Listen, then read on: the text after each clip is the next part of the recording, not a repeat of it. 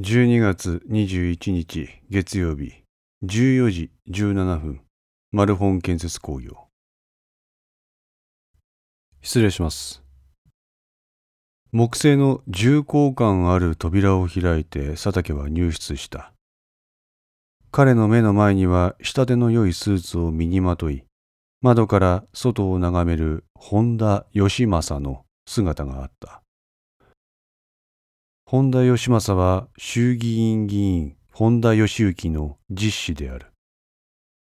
本田善五郎が築き上げた裕福な生活基盤を受け継いだ義行は、一人息子である義正をことのほか可愛がった。ありとあらゆるものを買い与えた。その寵愛ぶりが義正の人間形成に大きな影響を与えたのだろう。欲しいものは絶対に手に入れなければ気が済まない性格となる。市内のエリート養成幼稚舎からエスカレーター式にその系列の高校を卒業した義正は、義行にアメリカへ行って見聞を広めたいと申し出る。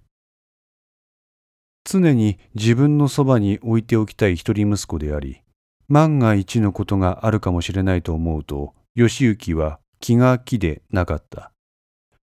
しかし、一人の人間として考えた末の決断であり、その意思を尊重したいということで、義行は義正のアメリカ留学を認めた。しかし、この留学が行けなかった。義正の成績は高校の2年あたりから振るわなくなってきていた。見聞を広める、語学を習得するというのが名目の留学の実際は、親の目から離れた遠い異国の地での放蕩の限りを尽くしたものとなっていた。彼はアメリカ留学時にタバコや酒、ギャンブルを覚え、現地の女性にも手を出して妊娠すらさせた。これらの目に余る放蕩ぶりに激怒したのが祖父の善五郎だった。彼は強制的に義正を日本へ呼び戻す。そして大敗しきった彼の根性を一から鍛え直すということで、義行から奪うように義正を預かった。帰国直後は善五郎の厳しいしつけのせいで1年間引きこもりの状態であったが、徐々に祖父との生活にも慣れ、3年後には自衛隊へ入隊させられる。自衛隊入隊時に祖父の善五郎が他界。これをきっかけに義正はすぐさま除隊。善五郎の監視の目から解放された義正は、父の勧めで丸本建設に入社する。その後、総務課長、部長、常務取締役、専務取締役を経て、昨年代表取締役となっていた。佐竹さん、まだうちの口座に1億入ってないんだけど、困るんだよね。申し訳ございません。あのさ、こっちはこっちで支払いの都合があるんだからさ。窓から外を見ていた義正はこう言って振り返った。あれ？義正の視線の先には佐竹ともう一人の男があった。彼は義正と目が合うと軽く会釈をした。そして義正を無視するように社長室中央に配されている応接ソファーまで足を進めて、そのまま腰をかけた。何なんだお前。支店長の山形です。社長、1億は貸せんことになりました。は？顔つきが変わった義正はソファーにかけている山形の正面に乱雑に座ったどういうことだよお前、冗談は顔だけにしろよああ、すいません社長、嘘を言いました。1億の融資は明日には実行されます。お前ふざけたこと言ってんじゃねえぞ。俺を誰だと思ってんだただの社長。山形は不敵な笑みを見せた。ただの社長。何その上から目線。佐竹から1センチほどの厚みのある資料を提供された山形は、それを義政の前にそっと差し出した。これを飲んでくれたら、1億は明日お宅の当座に入金されます。義政は出された書類に目をやった。その表紙には大きな明朝体で、マルホン建設工業株式会社の経営改善策についてと記載されていた。経営改善？ええ、これを即座に飲むのが条件です。条件だと？はい。これを蹴られるんでしたら、融資はできかねます。なんだっけ、山形支店長でしたっけ？はい。ふざけたこと抜かすんじゃねえよ。ふざけて言いません。こんなままごとみたいな書類なんか読むに値しねえわ。読みもせずにままごと扱いですか。おめえみたいな下っ端じゃ話にならんって。もっと上の人間よこせ。社長さん、今日はね、私、役員会の決定を受けてここに来てるんです。何？ままごとはあんたの経営です。あんたには選択権はないんだ。さっさとこれを読んでください。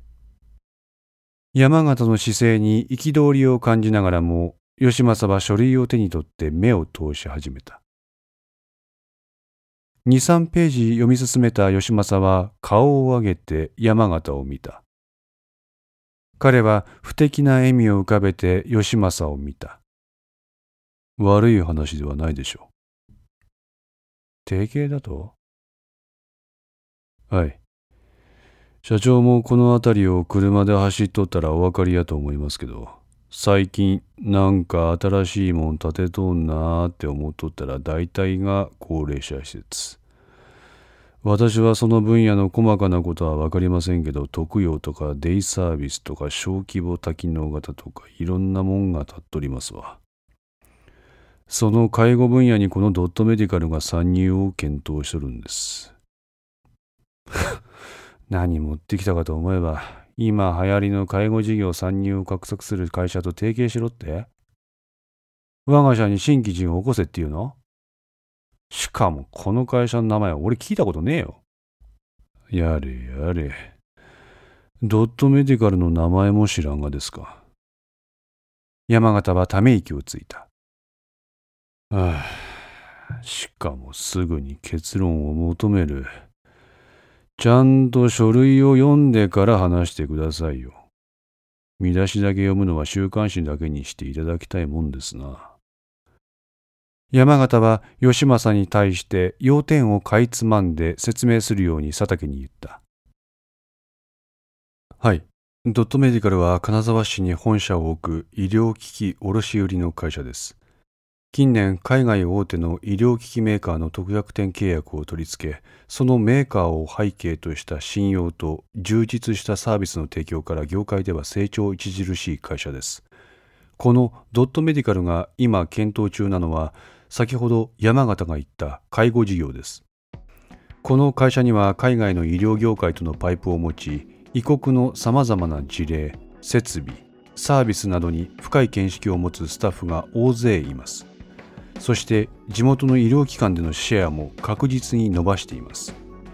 今まで培った国内外の医療の専門的見地をふんだんに取り入れた新しい形態の介護サービスを提供しようとしています。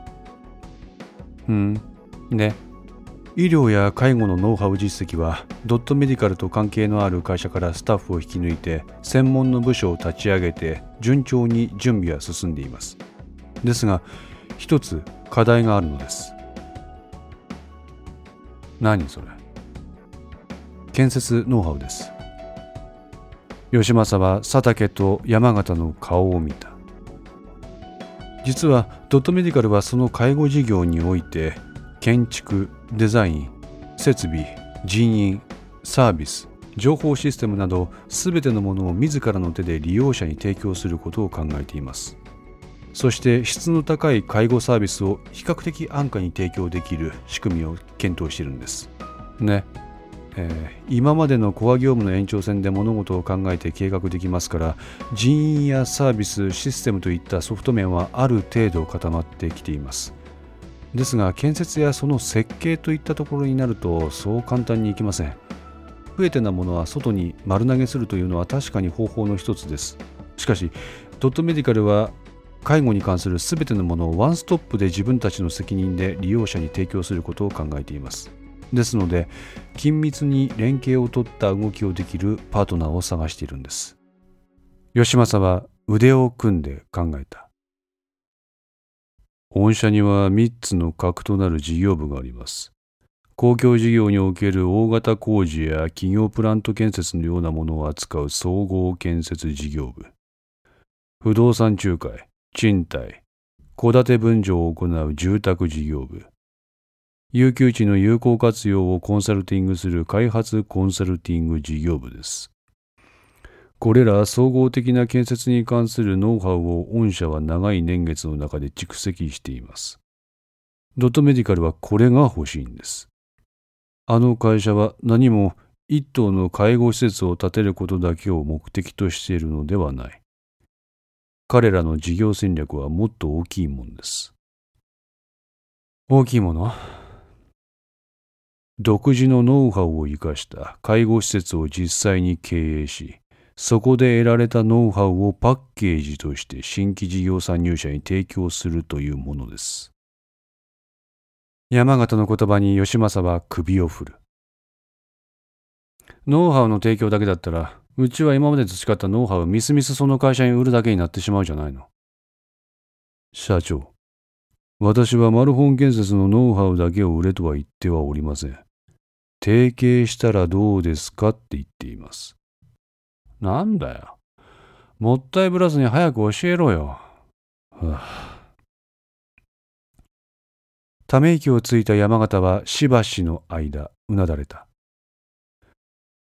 いいですか、だから提出された書類をちゃんと読めと言っとるんですよ。後で読むって、こっちは忙しいんだって。何事も結論から言ってもらわないと、その話検討に値するかどうかの判別に時間かかるじゃないの。いい加減にしろ、無能経営者。何？冒頭言ったやろ、お前には選択権ないって。てめえ誰に向かってその言葉言ってんだよ。やれやれ、気に食わないことがあれば大声を上げるのは当校の本田専務と一緒ですな。黙れや、俺の問いに答えま。本田義行議員のご子息であり、かつ当校専務取締役本田義信の甥っ子さんでしょうが。俺の力を使えばお前の処分なんか何とでもできるんだって。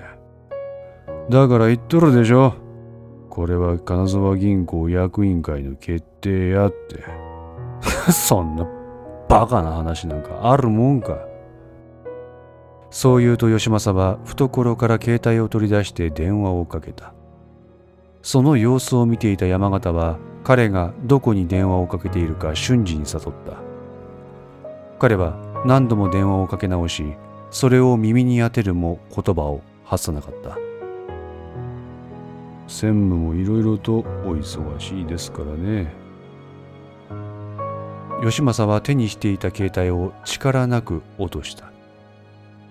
仕方がないから説明しましょう。先ほどの続きです。御社がドットメディカルと提携して得られるものは大きい。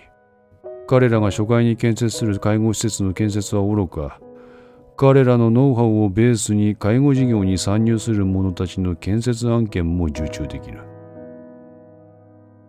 なぜならドットメディカルは事業そのもののノウハウを全てを売るわけだから。ソフトもハードも丸々ドットメディカルが参入事業者に提供する。つまり建物もそうですよ。悪い話じゃないですね。良い話です。この上なく良い話です。山形は笑みを浮かべてテーブルの上に配された灰皿を指さした。どうぞ。タバコをくわえてそれを堂々とたしなむ山形の姿は、力なく受け答えする義政とは対照的だった。受けてもらえますね。はい。義政の言葉を受け、笑みを浮かべた山形は、佐竹にすぐにドットメディカルへ連絡するよう指示した。しかし、いいからすぐにドットメディカルへ連絡しろ。善は急ぎだ。わかりました。そう言うと佐竹は社長室を出て行った。